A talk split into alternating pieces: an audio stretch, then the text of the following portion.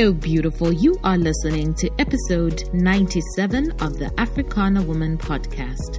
Chulu is my name. I am a writer, personal brand consultant, entrepreneur, and mentor. This show is the home of African women's stories. We share ideas, triumphs, challenges, and lessons from our perspective as women. Our library is a step to cementing our place in history. Her story, your story, is powerful. Thank you so much for tuning in. Welcome to all the new listeners and welcome back, sis. Click the subscribe button to make sure you're always first to know when a new episode drops. And tell at least one girlfriend about the Africana Woman podcast. So we are two conversations away from the official 100th episode celebration. The celebrations have actually started online. So from 17 to 23rd September, we will be giving away amazing gifts on Instagram to you, dear listener. Make sure you're following me on Instagram at Chulu by Design. But let me tell you, I am so grateful that so many friends of Africana women are willing to celebrate with us. Listen, I posted the first set of sponsors.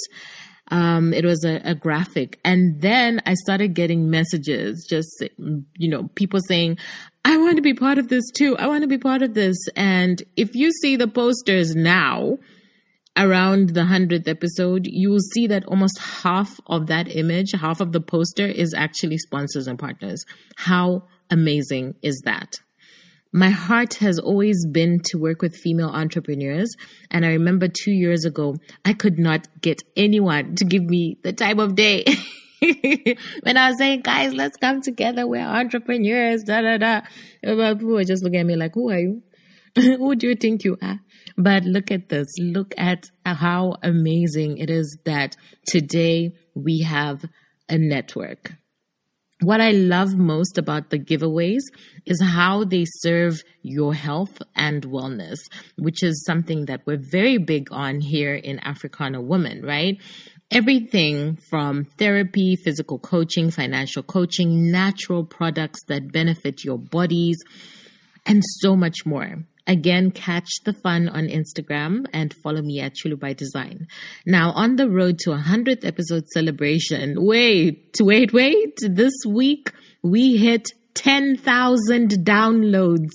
How cool is that? This, this is such a magical time. How cool is that? 10,000 downloads. Thank you, friend. Thank you, my darling. You made this possible. So, we're celebrating at a live show, which is next week. Tickets are available. It's in Kabwe at Kumishi Garden. And all you have to do to get your ticket is visit africanawoman.com or check the show notes or message me on WhatsApp because I know a lot of you have my number anyway. so they're only seven days. Get your tickets, sis. Like, huh? okay, so today's episode is a roundtable conversation, and we are discussing women who have ADHD. I strongly advise that you know you take a listen, and you will find that you'll be surprised by some of the things that you hear today. Here goes. So today we're doing something different. We are switching it up. We're having a conversation about, well, I'll tell you in a bit. But first of all, I want to introduce you to Phoebe, who is just this ball of sunshine. I absolutely love her. and it's funny because I think we we met online, isn't it? Like we met online. Yeah, we met online. Was it that you saw a blog or the podcast? I'm not too sure which one it is. And then we've just been chatting. I think I saw the blog, yeah. Yeah, and we've been chatting and then we met in person and she's just so amazing. Like I love her energy. She's actually going to be on one of our new podcasts coming up on the Africana Woman Network. So please look out for that. And it's it's a very good, very interesting story that she has to tell. But today we are talking about Phoebe, help us out here. Okay, so we're talking about uh, ADHD. It's called att- attention deficit disorder. Um, um, I guess normally people put it in the same. Well, it's on the spectrum with like um, autism and yeah, well, people with ADHD were called neurodiverse because um, our brains don't work in the typical way. So yeah. Oh, okay. Um, Actually, yeah. I've never heard that statement, neurodiverse. That's something new for me. Um, so if you, we're talking about ADHD, guys. Now, Phoebe reached out to me. She said that she wanted to have this conversation. And I'm always up for, you know, anyone who wants to come and tell their story on the podcast. So um, I think let's start with how long have you known you have ADHD? Okay, um, so I got my official diagnosis last year. Um, so I think for the last two years I have known um, but I guess it wasn't so. Okay, I knew, but I wasn't sure what I wanted to do about it at first.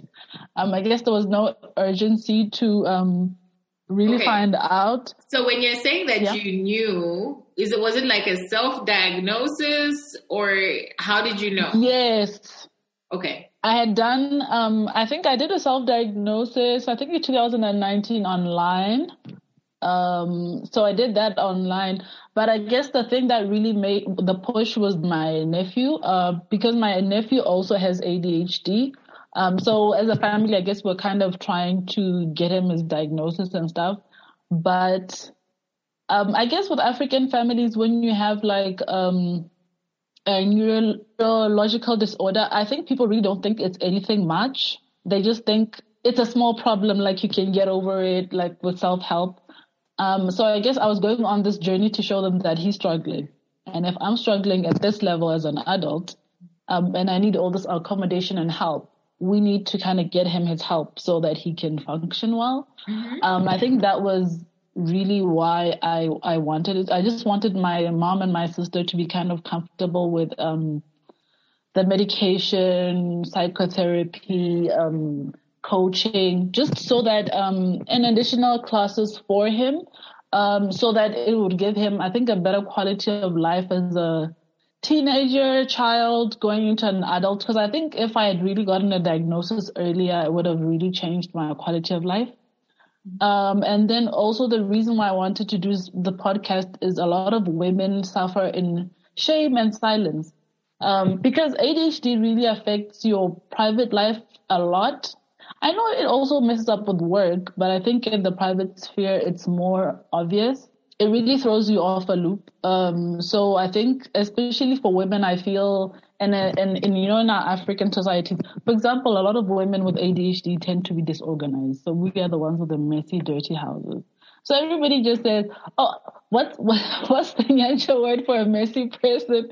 Because in Setswana they always say, "Ah, oh what?" You know, like this woman yeah. is such a mess, she's just chaotic. But it's it's nothing that you can help.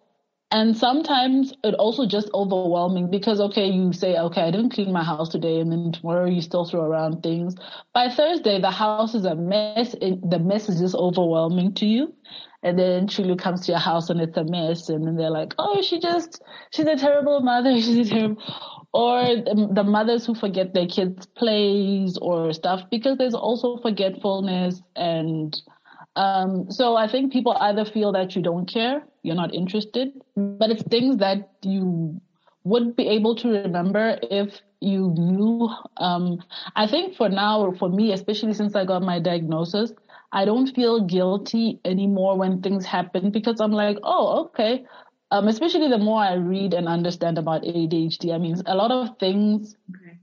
uh, so, people just thought, I thought were my character. Yeah. But um, it's actually just tons of uh, uh, it's a lot of symptoms that are ADHD related. You know? Okay, so Phoebe, you need to take us back um, pre um, 2019 what are the things yeah. that were happening like specific examples that said okay wait a moment maybe i need to look into doing a bit of research of why i'm behaving this and this way you know what i mean okay um, i think one of it was i wanted to i was applying for a phd and you're told i mean a phd is tough mentally and emotionally and you're told it's rigorous and then the whole application process is also supposed to be like strenuous. It takes a lot of time.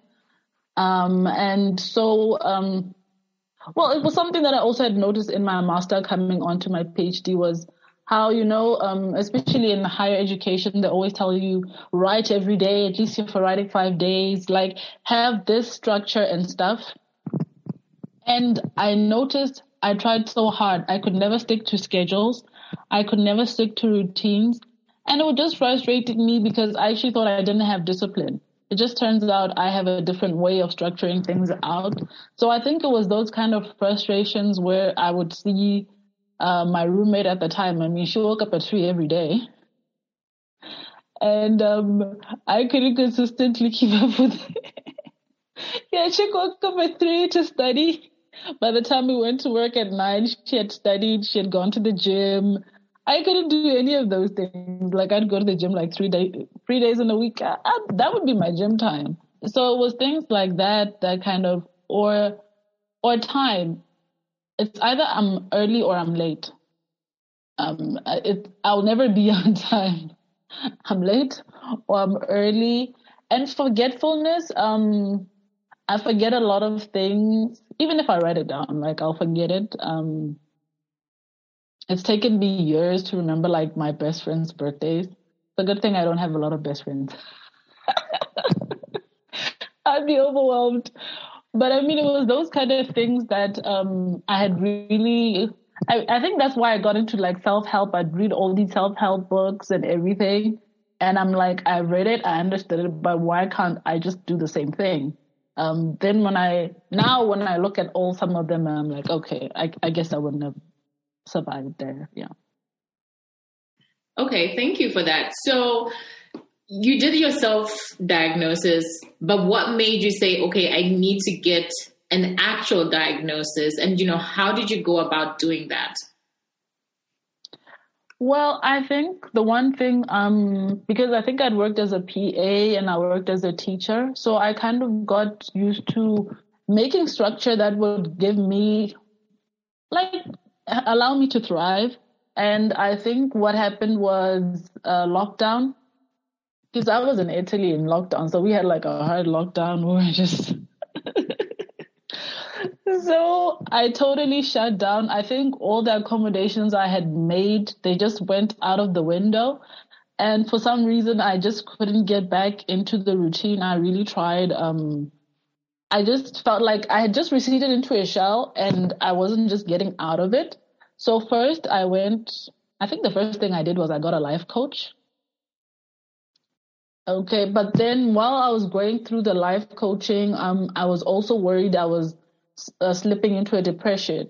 So, I mean, I was in Zambia and I'm like, okay, so I'm in a foreign country and then I'm also slipping into a depression. So that's why I actually went to the clinic, um, because I just wanted to make sure um, I wasn't depressed, and if I was, just to deal with the depression. Um, so then, okay, we actually discovered I had burnout. Um, then I decided, okay, since I have burnout and I have the time and I'm here, I might as well just. Um, I mean, I'll always. I'll, oh, because before I guess, um, I used to use anxiety as the coping mechanism.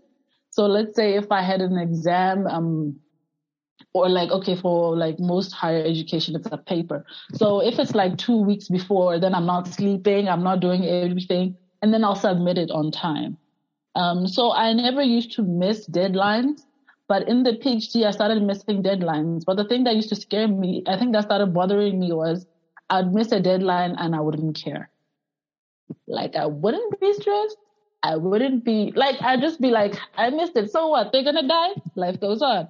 And then I was like, this is a PhD, so I need to, um, I think that was the thing that scared me. I think I had missed an exam. Yeah, so I was like, okay, am I going to flunk out of this PhD? Because I like finishing things I started. Um, and I knew the ADHD was a factor. Um, I had really tried not to address it, but then I thought if I get the ADHD in check, then I can just progress with work and my life. So yeah. Okay.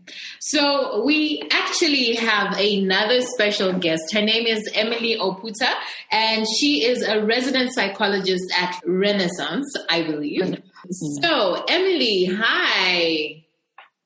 Hi, how are you? Good, good. Thank you so much for joining us. Thank you for having me.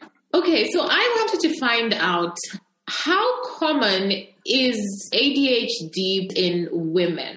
Okay, so that one's a bit of a challenge to answer because traditionally, well, research is now pointing that a lot of women go underdiagnosed or are only diagnosed later on uh, in life. So to every woman that has ADHD or every child, a female child who has ADHD, there's three. So it's a, th- a one to three ratio, a three to one ratio, with guys being um, um, more likely. It's more prevalent in guys. But like I said, it's quite hard to actually have a concrete answer as to what the prevalence rate is because girls and ladies and women are highly mis uh, not actually misdiagnosed. You find that um, only after ruling out depression and bipolar um, and even anxiety and sometimes psychotic features or psychotic episodes, that's when you they'll arrive at um, the diagnosis of ADHD. And there's a couple of reasons for it. Number one is really that so the three forms of ADHD, there's the inattention aspect, then there's the hyperactivity and, and the impulsivity aspect or a combination of both. So what researchers are starting to find out is that women are more likely to have the, women and girls are more likely to have the inattention one. Um, and with that one, the, the behaviors are not as overt as what you'd find with the hyperactivity um, category of ADHD. So then it's almost just put down to actually she's she's just forgetful or she's just lazy. Whereas if she was jumping up and down, you know, the stereotypical um, idea of what ADHD is, uh, that that idea is more likely to fall within the male category so they would get the diagnosis. Yeah, I mean, you're so right. When I think when people have a mental image of what ADHD, they're thinking like a child bouncing off the wall, like just pom, pom, pom, pom, pom, you know what I mean? Just to clarify, so it's roughly about let's say 4% of the general population will oh. have ADHD, but within that 4%, for every female that's diagnosed with um, ADHD, there are three males. So it's a three to one ratio. Oh, okay. Um, but again, it's really, it's, so in, a, in addition to it being underdiagnosed in women, in the black population as well, it's highly underdiagnosed. Um, so concrete prevalence rates in our society, I, I do believe who are probably under under reporting. I do believe there are a lot of people who are, you know, falling through the cracks. So it might be even higher in in our population. Yeah. yeah. What would you recommend in terms of, you know, giving advice to somebody who thinks that, okay, you know what, maybe I need to um, go and get some sort of diagnosis because, you know, when you're talking about all of the other presenting factors that you know you have to go through whether it's depression um, all these other things before we actually get to that you know final diagnosis. Already as an african there's that that thing of ah you know like therapy like go to a, a hospital like you know like go to some place that where I have to tell people my business, like, you know, what stays in the house stays in the house. Yo, it, it seems like there's a lot to, there's a lot that a person would have to go through and to be persistent with in terms of actually getting that final diagnosis. So like in Phoebe's case, um, like she mentioned that she was into self help, and then you know, I think you know self development. So self development is one of those things that leaves you a bit more open to doing things like therapy. You know, um, but then when you're coming from a space where you people will look at you like you've got horns on your head because you decided that oh let me go to a psychological clinic, is like, are you okay? you know. But anyway, what are your thoughts on that? So to begin with, I will say this. I do think there needs to be a lot of work and uh, awareness campaigns. We need to demystify what happens at a, at a, a private or even a, a government owned um, mental health service. We're not as bad as, as the media paints us to be. Um, and actually, what I always say is that you are better off going, mm. spending an hour out of your week to be told and have just to be told that actually you're fine rather than you yeah. sitting um, at home wondering what's wrong with you, wondering why isn't this working? Why can't I do uh, this and uh, this or that?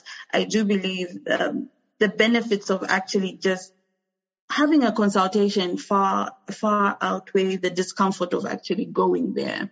And like I said, worst case scenario, you are told that there's nothing wrong with you, and you know, you keep it, you keep it stepping.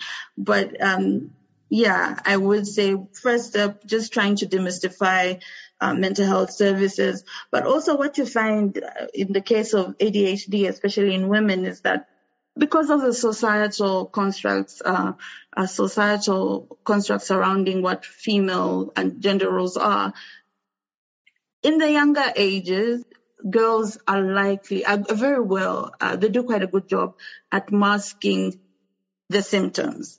But with more responsibility, it becomes a bit too hard to mask um, the symptoms. Um, it's, it's harder to to be on top of everything. You know, the forgetfulness is, is becoming a lot more of a challenge. Um, being just easily distracted is being is becoming a lot more of a challenge with the increasing, um, you know, responsibilities. So chances are the person will um, have a moment where these symptoms are interfering with their day-to-day life, whether that is on the work front, relationship, you name it, is starting to interfere with the day-to-day life. So in that situation, uh, I still would encourage you to speak to someone. Uh, again, worst case scenario, you would have wasted an hour, but um, potentially you would ha- uh, you would have been you would have placed yourself in a situation where you can get the help that you need. Forgetfulness, inattention, just being impulsive is starting to to have an impact on your day-to-day uh, ability to do things. Then I would just suggest um, having at least one consultation um, with a mental health practitioner. Yeah, and I think I think I like what Emily said. I think um, we have a bad, uh, uh, a negative perception about um, going to like seeing a uh, yeah like therapy, especially um, if it's mental. We have this thing that um, it shows that you're a failure um, or it's actually really nice. I think I, I remember, I think my first session, I got home and I felt really, really like it was like you had like a lot of burdens and then they were kind of um, taken off. And for me, it's also just given me a lot of coping strategy. Um, um, okay, now I think I just go once a month. Um, but even that one session really sets me up for the month or um, it, it's a it's a worth investment. I know that it's not cheap, uh, especially if you don't have like medical aid and stuff. I think the other issue, especially in our community, is about access um, and affordability. Um, it's not cheap, but if you can afford it, I always say go go for it.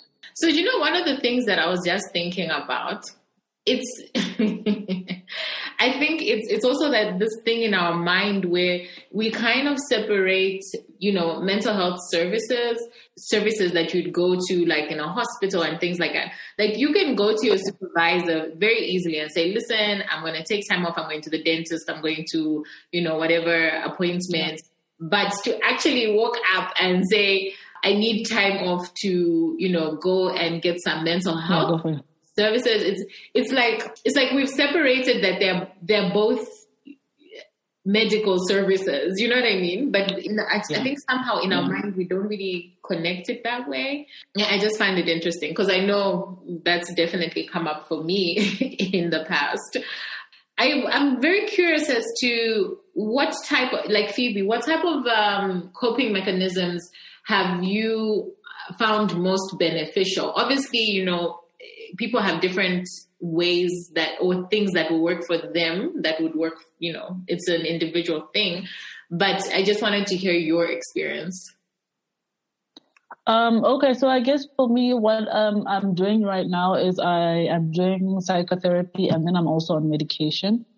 Um, so ADHD medication. Okay, for me, um, one thing that the medication has really helped me with is um, impulse control. So like Emily was talking about being impulsive. I mean, everybody says I'm impulsive, but um, if you have ADHD and you're impulsive, it's like it's a lot.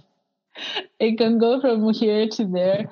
Um, especially for me, I think, because you tend to be irritable. So sometimes if you really act on how irritable you feel, you can either really be mean to people or, so I think for me, it helped me just with the kind of being calm. Well, in UNS, I was working in an office environment. So I was sharing an office with other people. So um, when you have ADHD, you have, you are easily distracted. I always give this example. When you have ADHD, it's like you're using the internet with um, no ad block. So ads just keep popping up. And so if somebody's talking behind you, then you're listening to the conversation, you're not typing your document. If the aircon is leaking, you can hear that leak and then it kind of messes uh, everything up.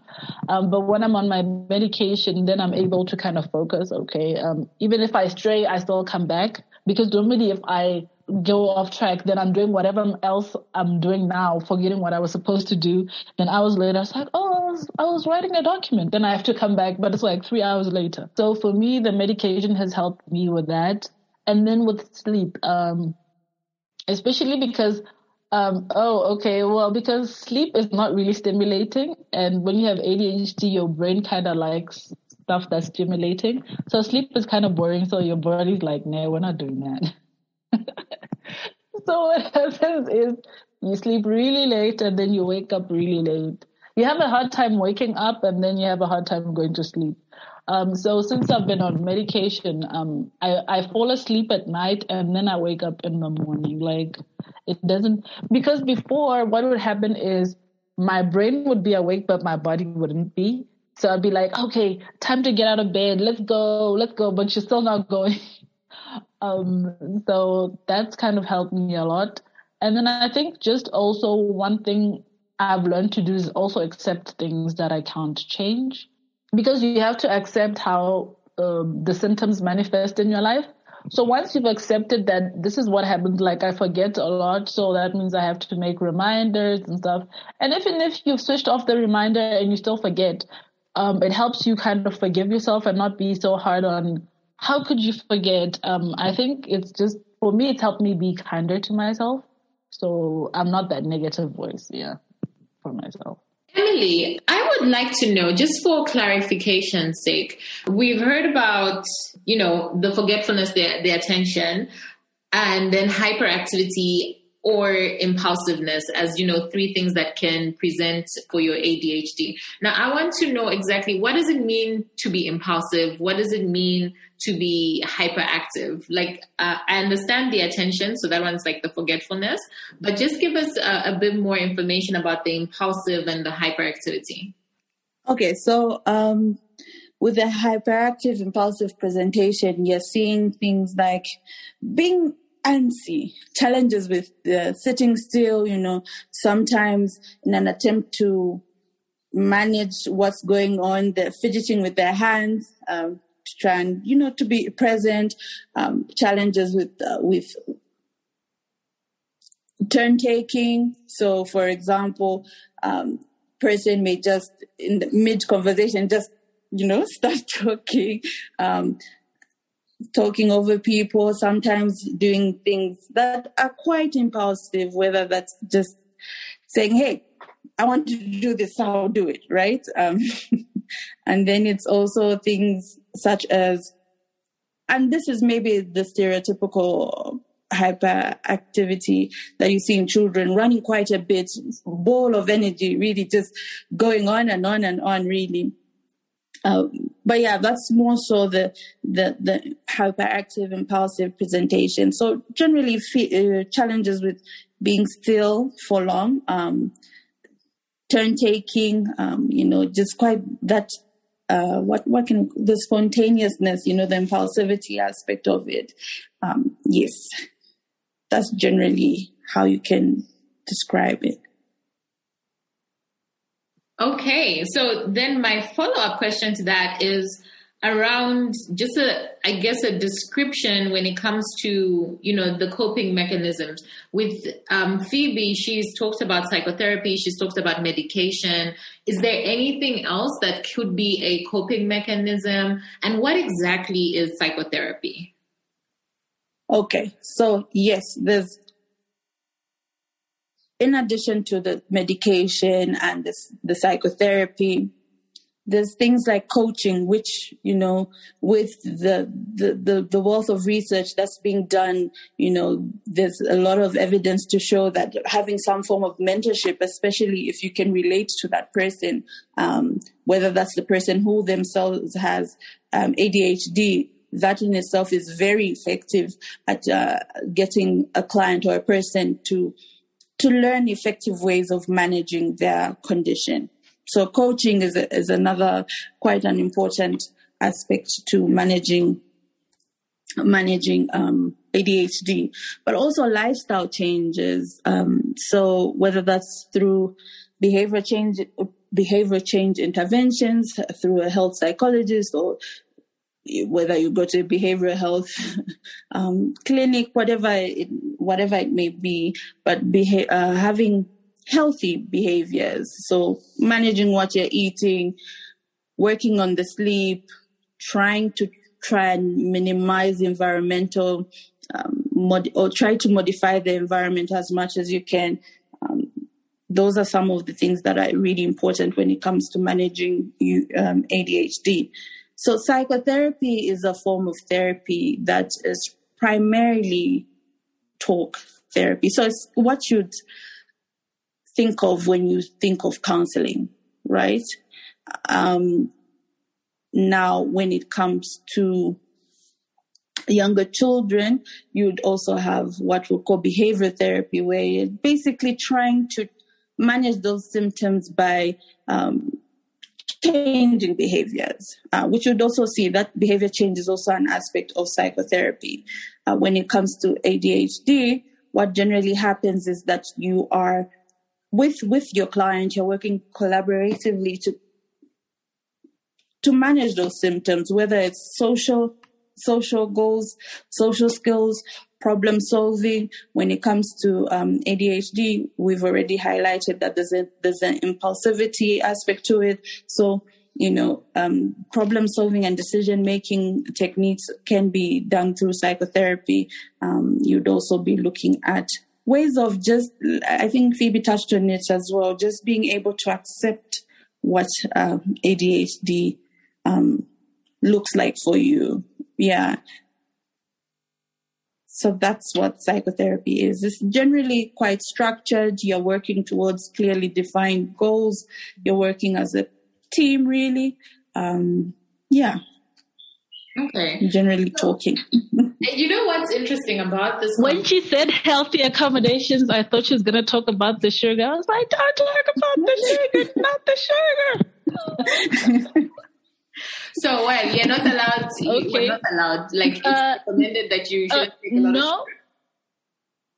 There is a stereotype that hyperactive kids uh, who have ADHD are hyperactive because of the excessive uh, sugar intake. Okay. Um, so they so they always say to parents, "I don't give them too many sweet things. Um, it's it's bad for you."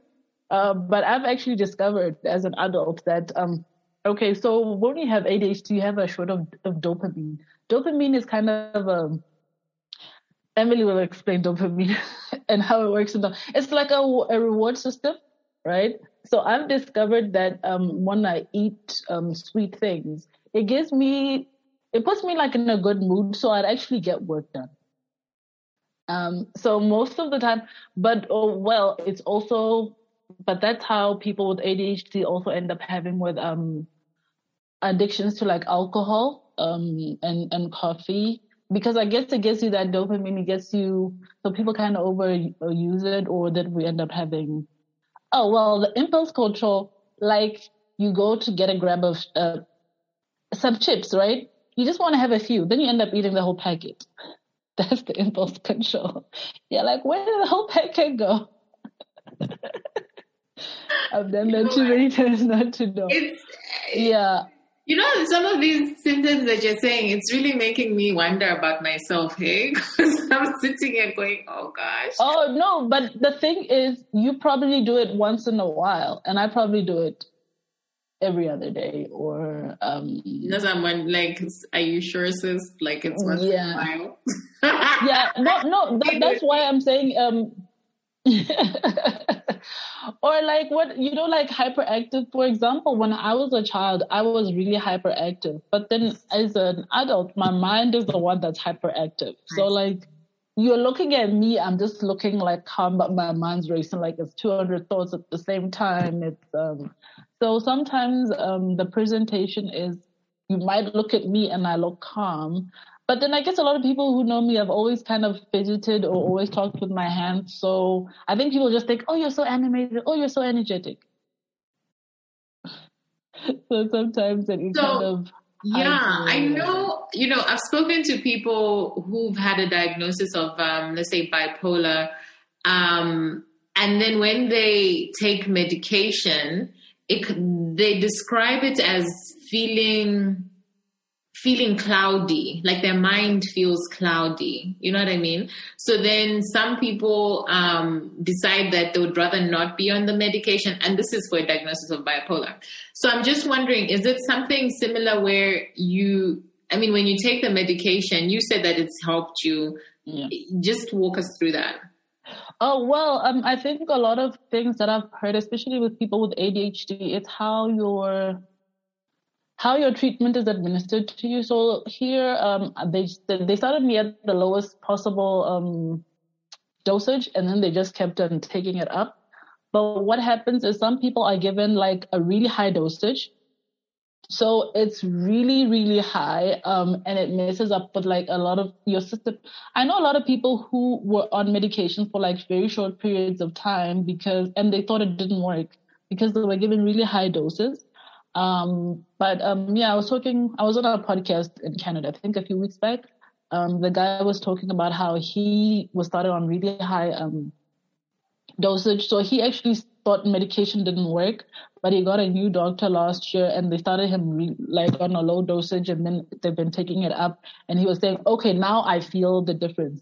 Because for me, I think the, it was, I, I remember the first time I took my medication, um, I came to work. Um, I share an office with two people. So before whatever the person did, like they opened their laptop, whatever, it would just be, I could just, I could see it and I'd respond to it. It's either you get irritated or you're like, why, you know? Um, and that day I came in, I greeted everybody, started working. Like they were doing their stuff. I would notice they're doing it, but it wouldn't be, I wouldn't just be constantly aware of that they're doing it and then, um, it's getting to me that I'm not working. Um, I think for me that was it. And then just being able to, okay, let's say if I, I get distracted, I'm still able to go back to a thought. Um, having ADHD and you have to write is one of the worst things ever because, um, you have a thought in your mind, you start writing it down. By the time you're mid sentence, you forgot the last part of the sentence. So imagine how painful that is to write because you're like, oh my goodness. So then you have to go to the source text to read it to get the intuition and then you go back. So sometimes for me, um, I mean, I think that's why a lot of um, kids with ADHD don't do well with languages. Um, it's because um, thinking and writing isn't as easy as most people. Well, for me, um, actually, when I write my my papers, it's a very long thing because what I'll do is I'll read, take notes, and then from those notes, I'll start writing by hand and then type it out because I can't think and type at the same time. It's either I'm typing or I'm thinking. Um, and you probably just do it without, you can just type and write. Um, that's why you'll find a lot of kids don't finish their homework because it takes so much time. I think that's something that we also don't uh, talk about. I think that's why I enjoy teaching kids because I kind of understood that struggle. That's interesting. That's actually interesting. Emily, you know, I want to come back to you. What I find interesting about the story that we're sharing here is that, you know, Phoebe got her diagnosis from Zambia. And eh, in my experience, to be very, very honest and candid, is that, you know, there's this sort of like uh, a, I don't know, stereotype, whatever you want to call it, where people feel that, um, you know, institutions in Zambia, in Africa, are not able to diagnose, you know, such things. So I have seen, you know, where people, let's say, especially when it's like students that have gone to study abroad, they have mm-hmm. some sort of mental health breakdown, um, you know, in whichever country. But then the family, instead of bringing that child back here, they're like, no, let's just leave the child there because they will get diagnosed there. And we cannot bring them back here, you know, because then they won't get the help that they need. And then this child is in crisis in a foreign country, so on and so forth.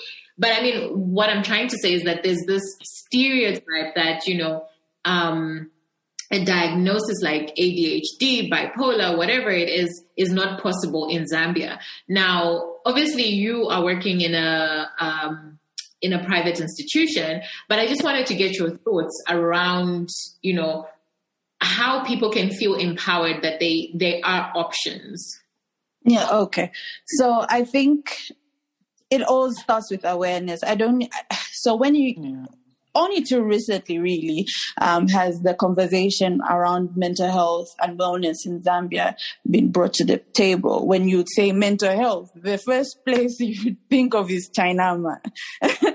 and even with that, it's just very not not so great mm. pictures being painted. So it begins with the awareness. I will say that yeah, um, there's not as many trained um, or fully qualified mental health practitioners to meet the need of, of what's going on in Zambia, really.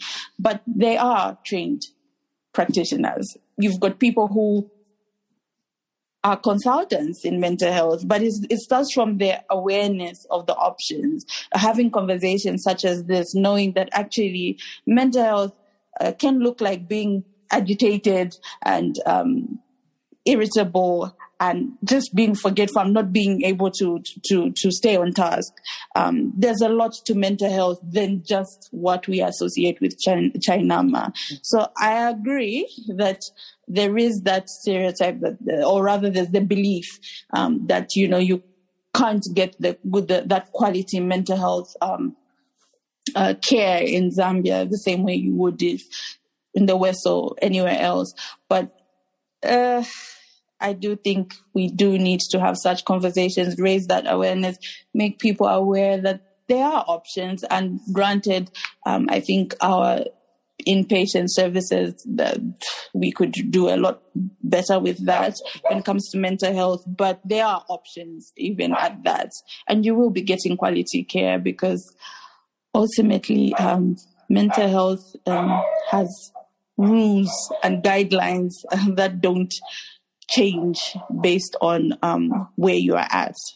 Presentations might, because there's a societal um, aspect to it, um, contextual um, to a certain de- degree, but um, the basics or, or the core of it is still the same. Well, I think I wanted to also just come in on saying, you know, I think the one thing that we don't um, underestimate is also here, like through the private uh, healthcare, it's accessible. Like, um, I, I, I mean, I wanted my diagnosis and I got it within, I think I just got an appointment like two or three weeks later. You know how long people have to wait for a diagnosis? In the UK, I think it's almost 12 months. In the States, it's between 12, 6 to 12 months just to get sure. a diagnosis. There's Canada. like a long waiting list. Canada. Yes, and Canada also has a long waiting list.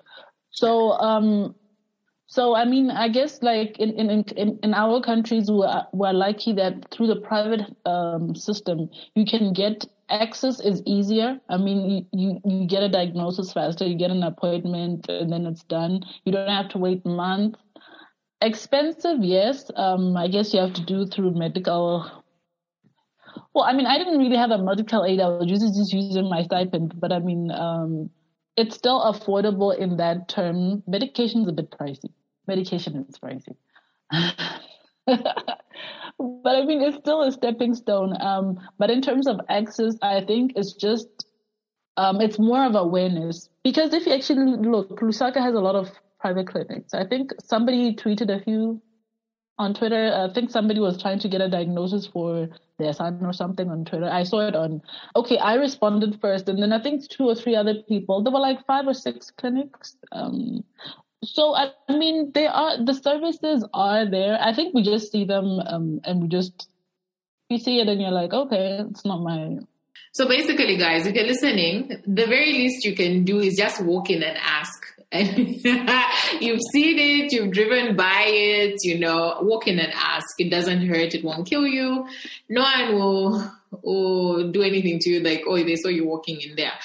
But um, well, I'm i think the other thing that I've enjoyed also about here is um, I think sometimes we talk about representation, but we don't understand like when your psychotherapist is African and has the same background with you, like they understand the cultural dynamics of it. Because I think I've had um, I've had psychotherapists where people are for it. So, I mean, when you still have to explain your cultural dynamic, sometimes they don't even get it. They're just shocked by it. You're like, so I think that's one thing I've really appreciated here.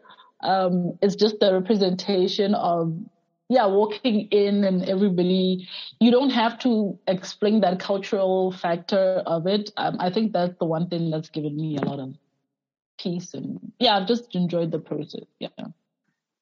Yeah, th- yeah. Thanks for um, sharing that. So I'm curious, Phoebe. Now that you have a diagnosis, is this something that you feel you have to explain to people? You know what I mean? Because I feel like you know there are certain things that um, which I'm just like, why is it even anyone's business? But anyway, you know, people get different diagnoses and then they're like, oh, they'll come and say, no, I've got this, I've got that. But is it something that you feel um, you have to share in your your social circles, especially let's say closer? Okay, I think circles? the people I've shared it with most are like my like my inner like my my circle of girlfriends. Well, because it helps um, okay, so for example, um, there's we use the word object permanence. Okay, I'm gonna give the example of babies. You know when the babies are like between six is it six and um six months and a year, you give them something, they're holding it, and you take it away. Um, let's say they're playing with a remote and you're you're afraid they're gonna break it. So when you take it away, they kind of forget that it's there, so they don't even cry for it. Okay, so sometimes I buy things and I forget that I have them like I'll buy a nail polish remover, um, and maybe I put it in a drawer so I don't see it. So I'll go buy another one. And when I put it in, I'm like, oh, I had a nail polish remover. So it's kind of those things that um, either you haven't seen somebody in a long time and you still don't call them, but it's just that you've forgotten. Like, but if you're scrolling in your WhatsApp contact list, you're like, oh, I haven't spoken to this person in a long time. Um, I think I did that for my close group of friends just to explain to them that, you know, sometimes it's not like I'm not talking to you or I'm ignoring you. It's just that um, if we don't keep it going and then it, it, it, it fizzles off, it, it, might just go away. Um, yeah, and then my family too, I guess. Yeah, I just wanted to give my family just an understanding. My mom, I wasn't too sure if she was going to understand. I mean, she works in a healthcare well, you know, African parents, they work at a hospital, even in a mental hospital, hmm? and the child will be depressed that they won't see it.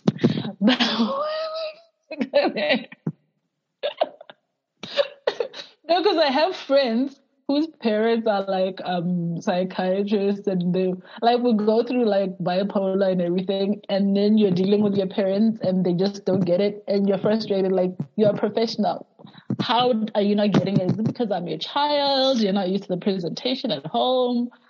Um, I guess that was the one thing I.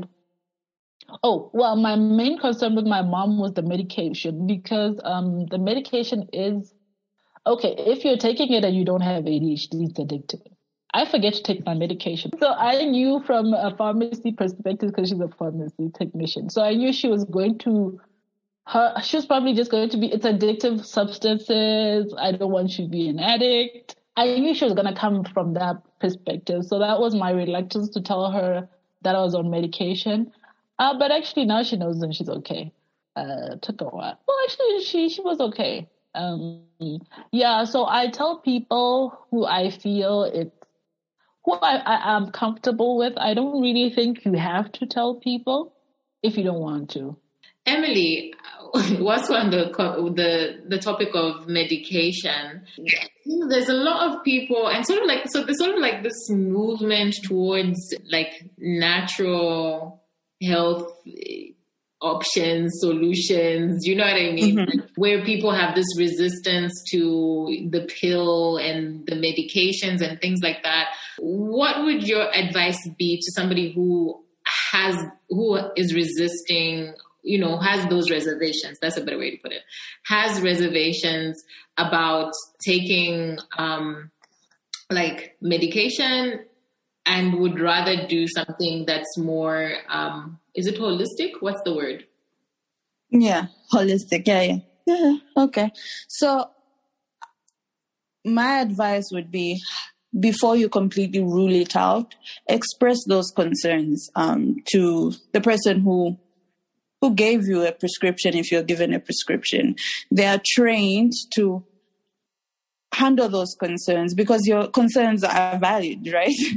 um, but also just remembering that part of holistic wellness is your physical aspect, um, your physical wellness, and the physical wellness is is really, or the physical, or the biological aspect of your holistic wellness is really what the medication is trying to address.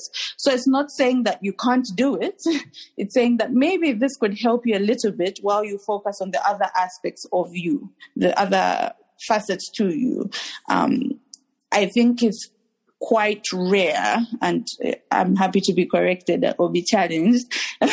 it's rare for um, a mental health practitioner to only prescribe medication. It's usually medication in combination with something else that requires some sort of self management. So, um, whether that's lifestyle changes, whether that's psychotherapy, it's highly unlikely that it would just be focused on, on, on and again, like I said, I'm happy to be to be corrected and to be challenged uh, on that because we do understand that really um, your mental health is not just the biology or the genetics. Um, it's a lot of other things. But sometimes, for you to be operating at optimum, um, sometimes you do need that medication, or at least you do need to consider taking that medication. And if after expressing your concerns and uh, having a chat with the psychiatrist, you still feel like that's not what you want, then you know we have to respect that autonomy. So no one will force you to take the medication. We will suggest, and we'll be happy to have a chat. But ultimately, okay. Uh, as we wind down, what are your your closing remarks? I guess in terms of one, women being um, open to, you know, to learning more about ADHD and um, I guess accessing some sort of help. Okay. So I will say this right now there's a lot of conversation going on around mental health and wellness and you lose nothing by just joining the conversation. Um, you can either leave there having gotten clarity on what you may be going through, but also just broadening um, your understanding of other people's challenges. And just by doing that, being a better support system to people who may be going through similar challenges. Because the truth of the matter is, we are affected by mental health challenges one way or another, whether it's personally or through how we support people. Um, so definitely have those conversations, ask those questions, engage in, you know, healthy debate should you wish to, but ultimately raise the awareness because it starts with the awareness that uh, with regards to closing that gap between the male um, being diagnosed on time or in early childhood versus the females being um, diagnosed later on. Yeah, it's more likely to happen for the female population. So have those conversations, raise that awareness. Um, you know, that's part of us closing that gap. And then seek help. Just seek help. Have a chat with a practitioner. Um, again, you lose nothing um, by seeking help. And really, uh, you know, I know there's a misconception that you seeking help, especially when it comes to therapy or uh, mental health services, is a sign of weakness. But I, I strongly challenge that view because it's easier to pretend that you have it all together than, you know, be vulnerable and say, look, I need some help and I'm willing to, to hear how you can help me. So in actual sense, you seeking help is a sign of strength. So be open to that as well. Yeah. So Phoebe, being on the other on the other side. So, you know, first you were not diagnosed, then you did your self diagnosis, and now you uh, have sought the help. You, you know, you are doing a combination of coping um, me- mechanisms. And as you mentioned, you've, you know, you started off, I guess, more frequently, and now you're down to once a month when it comes to the psychotherapy. Um, but on your end, just tell us about how you feel at this moment. Like, do you feel supported in your community at work? Like, what is it being on the other end now? What is it like? Well, I think one thing that I want to say is I think um, our culture teaches women to take care of everybody else. You know, you take care of their kids, siblings, parents, husbands. Um, but I think we're not really taught to take care of ourselves. So a lot of um, the we just even women when they're sick. I mean, most of the time you'd rather take your child to the doctor or my child needs to go to school. Um, I think the first one is self care. Just take care of you first. Um, for me, therapy was actually a form of self care I'd never really considered before. And I think it, it, it's a really good one because um, you really feel it. You feel supported. You feel confident. Like right now, um, I'm not saying my life is perfect, but I have um, strategies and ways to deal with it um, that make that improve my quality of life.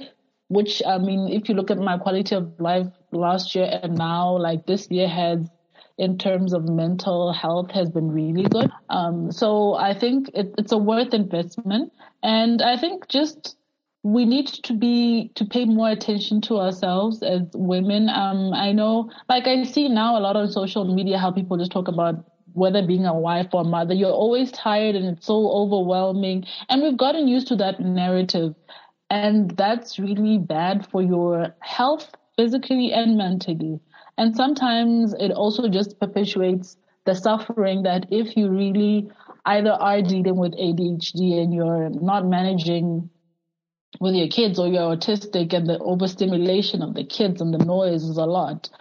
Um, but just because we're told that it's part of the process. I think that's why we don't um, seek help. Um, I think, and that's why I want to do this. That um, if you're really struggling, um, whether because you know it's it's just like how cleaning sounds like a simple thing to to someone. Um, and I still every time watch cleaning videos from YouTube how to clean your room because it's not about starting. It's just when you have ADHD, you have a difficult time breaking down a big task into smaller, manageable pieces. Um, so I think it's just for people to, uh, for especially women, to say if you're struggling, go to a clinic or just to someone. Um, I think we're just used to talking to friends. I mean, talking to friends is good, but um, talking to a professional does you a lot more. Thank you. Thank you so much. Thank you, Emily. Thank you, Phoebe. I think we have all learned a lot about ADHD, and this has been a very, very informative uh, conversation. And thank you. So, thank you for your time. The whole time I was listening to this conversation, I was thinking around how I am sure that you can recognize some of the symptoms we discussed in certain family members or friends. And we always chalk it down to, oh, they're so messy, they're disorganized. How difficult can it be to clean up? Turns out for some people, it is actually very difficult. As Emily said, in African women, ADHD is underdiagnosed. Therefore, having awareness and empathy is very important. And let me tell you guys, the wait for medical appointments in some of these Western countries really is long. Please do not be fooled by the fancy medical facilities you see on TV or these medical shows you like to watch. Those are for the privileged few. I'm talking about six months, 10 months, 12 months wait. It is ridiculous to me. You could probably fly home, get a diagnosis from a private facility, and fly back within a month. Let your dollar work. Hey, I beg. One last thing that pains me are the families that abandon their children in foreign lands because they will get better care there, in air quotes.